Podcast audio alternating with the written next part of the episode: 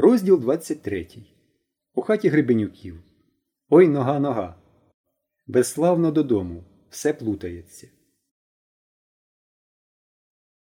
Через горичне вікно ми перебралися в човен. Я по грибу замерз. Трохи. Процокотів я і взяв весла. Ану, стривай, сказав Павлуша, знімаючи штормовку. На ньому була ловкенька брезентова штормовка на блискавці з каптуром. Та ну, почав я. Але він перебив мене. Вдягай зараз же.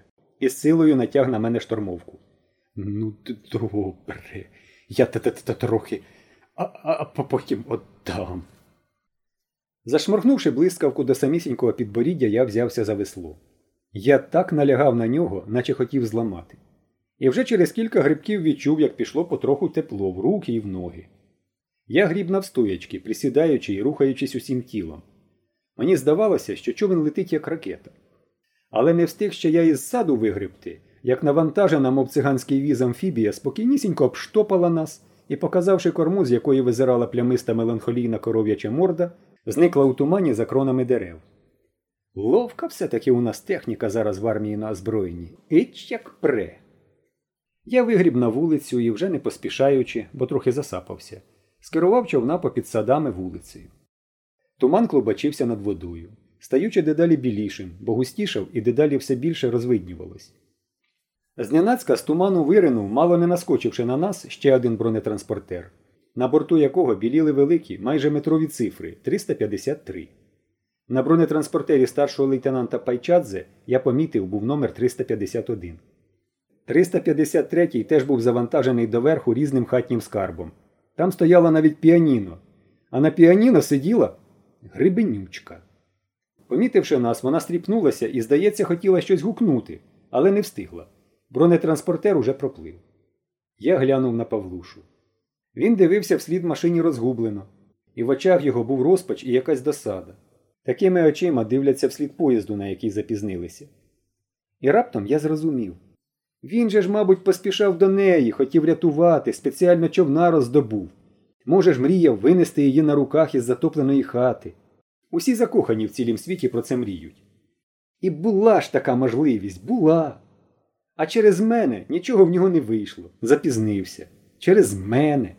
Ото якби не рятував мене, може б і встиг, а так запізнився. І я відчув, що я мушу зараз щось зробити. Слухай, сказав я, а давай завернемо туди. Там, напевне, ще щось треба забрати. Точно. І не чекаючи його згоди, я повернув човна туди, звідки тільки що виплив 353-й, до хати Гребенюків. У Гребенюків була нова велика хата, торік поставили. Не хата, а будинок, просторий, гостроверхий, під черепицею, з широкими на три шибки вікнами, з візерунчастою скляною верандою. І тому, що він був на високому фундаменті, залило його тільки до половини. Вікна були відчинені навстіж, і всередину можна було просто заїхати човном. Я так і зробив.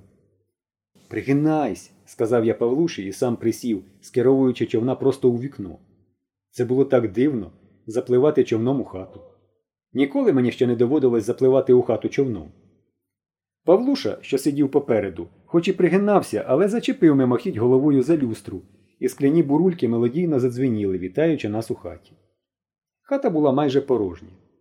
Тільки великий буфет з голими полицями відсвічував у воді дзеркалами, та посеред кімнати плавав догори ніжками зламаний стілець. Гребенюк був дуже хазяйновитий, енергійний дядько. До того ж мав крім ганьки двох синів парубків, і, звичайно, вони змогли дати собі раду випхати всі речі спершу на горище, а тоді повантажили на машину. І тепер я подумав, що Павлуші, чесно кажучи, ні на що було розраховувати. Ніхто б йому не дав виносити грибенючку на руках з хати. Хіба б, може, човном скористалися, якби солдатів не було. І всю активну роботу по рятуванню робили батько і брати, а мій Павлуша в кращому випадку подавав би речі з горища у човен. А то могли відправити його додому на отому надувному човнику, щоб не крутився під ногами і не заважав. Отже, але я, звичайно, нічого цього Павлуші не сказав і не скажу ніколи. Хай тішиться думкою, що він виніс би її на руках, і вона б обняла і поцілувала б його при всіх, і сказала б якісь такі такі слова, які тільки у хлоп'ячих мріях говорить дівчина хлопцеві. Хай тішиться. Бідний Павлуша роззирався навколо з таким розчарованим кислим виразом, що мені аж шкода його стало. Як мені хотілося знайти хоч яку-небудь, хай навіть найдрібнішу фітюльку, потрібну грибенючці, щоб він її врятував. Поклавши весло на дно і перебираючи руками по стінах, я повів човна в другу кімнату. То була спальня. З-під води стирчали нікельовані трубки з шишками і кульками, спинки ліжок. І стояла велика на півстіни порожня шафа з розчиненими дверцятами. На шафі у безладді валялися якісь коробки. Та ну, поїхали, нічого нема, млявим голосом промовив Павлуша. Стривай, сказав я і підвів човна до шафи. З краю на шафі лежали порожні коробки з-під взуття. Рятувати їх міг тільки дурень. А попід стіною я помітив якусь темно синю плескату квадратну коробочку, яка викликала до себе явну повагу. В таких коробочках у ювелірних магазинах продають різні коштовності. Дотягтися до коробочки просто так я не зміг. Треба було лізти на шафу. І я це зробив, як мені здалося, дуже спритно. Сперся руками, підскочив і сів на шафу. От якби в тій коробочці та виявилась якась дорогоцінність. Але сподівання мої не справдилися. Коробочка була порожня. Колись у ній лежали, певно, срібні ложечки, про це свідчили спеціальні перегородки, обтягнені чорним бархатом. Але то було дуже давно, бо і бархат той порудів та отклеївся, і кришка коробочки була одірвана і ледь трималася. Мабуть, і ложечки ті вже погубилися. Тю, хай ти сказишся. Я стрибнув назад у човен. І тут човен хитнувся. Я підвернув ліву ногу і аж зойкнув від гострого болю. Унизу біля кісточки щось хруснуло. Я не встояв і шубовснув у воду. Зразу виринув і схопився за борт. Павлуша допоміг мені залізти в човен. Ю, як же це ти? Та ногу підвернув, з досадою сказав я і винувато глянув на нього. Бач, і штурмовку твою замочив. Та дідько з нею, як нога. Нога біля кісточки страшенно боліла. Не можна було доторкнутися, не те що стати. І буквально на очах почала пухнути набрякати. Але я сказав та нічого, пройде, заживе, як на собаці. Але Павлуша по моєму обличчю бачив, що з ногою не гаразд. Поїхали, рішуче сказав він і взявся за весло. Коли ми вибралися з хати, Павлуша підвівся і почав гребти навстоячки. У нас майже всі на плоскодонках так грибуть. І весло для цього робиться спеціально довге. Таким веслом сидячи й не гребтимеш. Сидячи, у нас грибуть коротким веслом на довбанці, а це була плоскодонка. І я б зараз гребти не зміг. Біль у нозі не припинявся. Він віддавав навіть у серце. Невже зламав? з тривогою думав я. Вже зовсім розвиднялось. Туман рідшав, і стало видно жвавий рух на затопленій вулиці. Між хат, повіток і садків снували бронетранспортери. Десь далі, вглиб села, гурчали тягачі й машини, розтягаючи завали й те, що було на їхньому шляху. І всюди майоріли зелені солдатські гімнастерки. Чим ближче ми підпливали, тим більше ставало людей. Здавалося, геть усе село зараз тут, на затопленому кутку. І ніхто не сидів, склавши руки. Всі щось робили, щось несли, щось тягли, щось передавали один одному. Он Галина Сидорівна у спортивному костюмі промайнула на горищі хати. А там дід Салимон. А он хлопці, Карафолька, Антончик, Коля Кагарлицький. На борту бронетранспортера їдуть, і в кожного в руках по дві курки. А обличчя такі геройські, що куди там. А я? Це було так безглуздо. Саме зараз, коли таке робиться, коли геть усе село, старі й малі, допомагають потерпілим зламати ногу. Так було безглуздо, що я мало не плакав. І як я доберуся додому? Ну, довезе мене Павлуша на човні до сухого, а далі як? На одній нозі стрибати. Не дострибаю, далеко. А людям хіба до мене зараз, ще зі мною возитися. І тут я згадав свого вороного, про велосипед свій.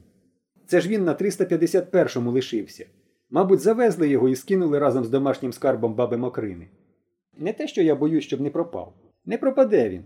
Нічого з ним не станеться. Баба Мокрина віддасть, звичайно. Просто якби був, я б попросив і Павлуша якось допхав би мене на ньому додому. А так.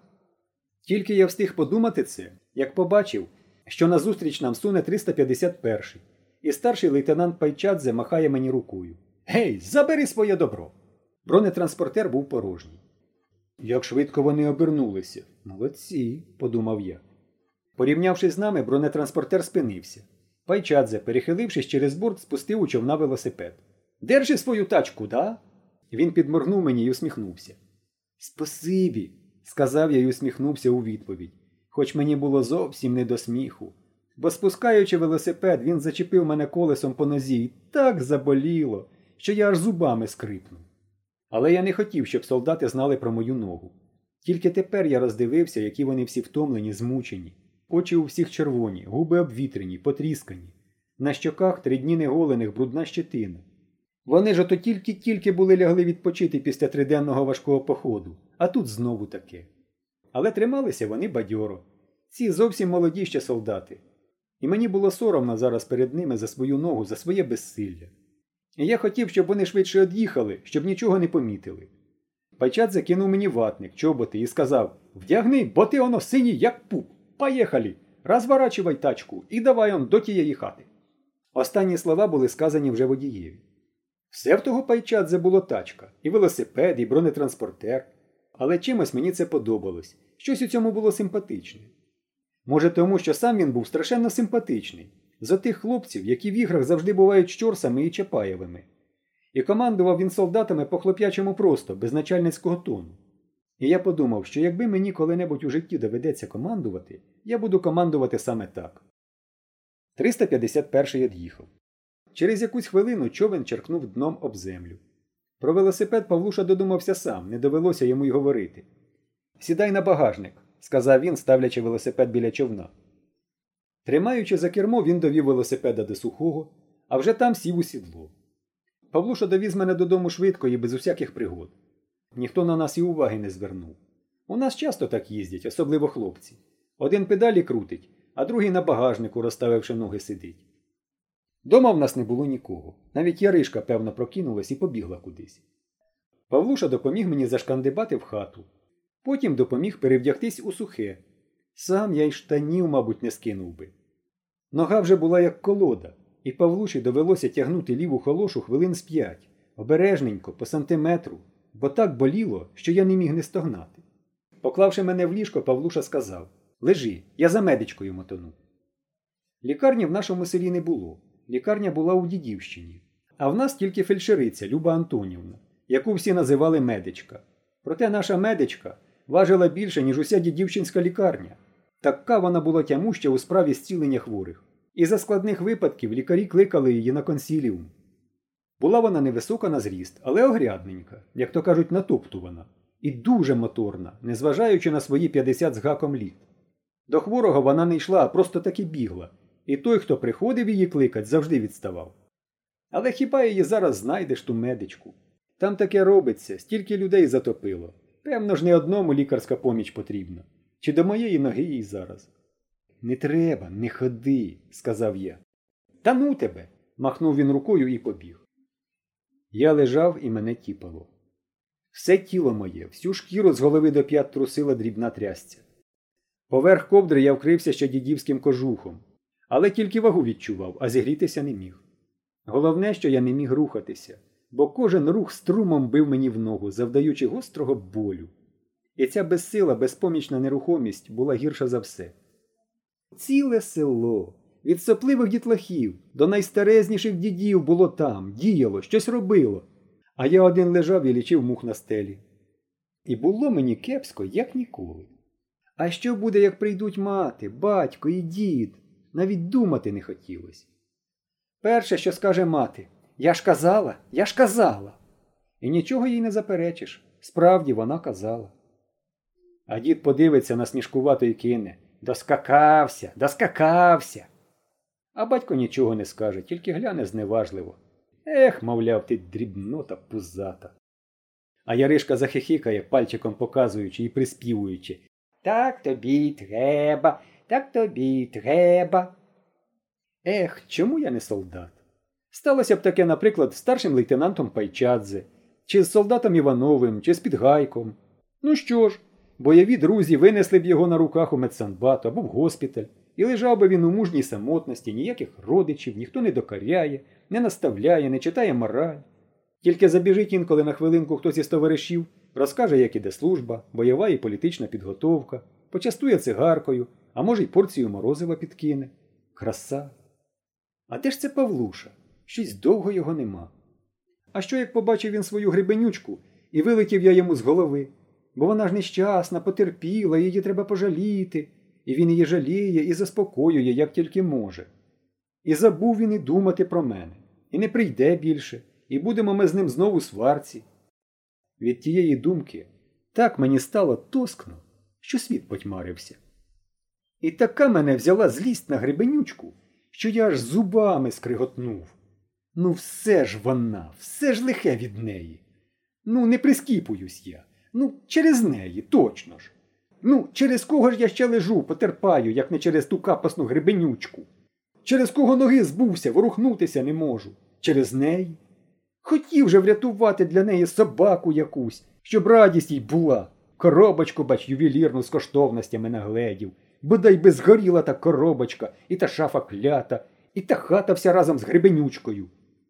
І раптом мені зробилося жарко, так жарко, наче мої прокльони на мене обернулися. І не коробочка та, і не шафа, і не хата вся разом з гребенючкою, а сам я горю синім полум'ям. Хочу скинути кожуха дідового і ковдру з себе, і не можу. Щось на мене навалюється і давить, і пече несамовито, наче прас важенний. І щось у голові крутиться, крутиться, крутиться, і гуде. І я відчуваю якісь цифри у тому наростаючому руху, якесь шалене збільшення кількості, якесь неймовірне множество. І відчуваю, що нема вже мені виходу з того множества. І що ось ось у мене щось лусне і буде кінець. Але ні, мука та не припиняється. І все крутиться на тій граничній кінцевій межі. І крізь те кружляння чую я враз голос Павлуші, але не можу збагнути, що він говорить, і голос медички, і ще якісь незнайомі голоси. А потім усе в моїй голові сплуталося, і я вже нічого не пам'ятав.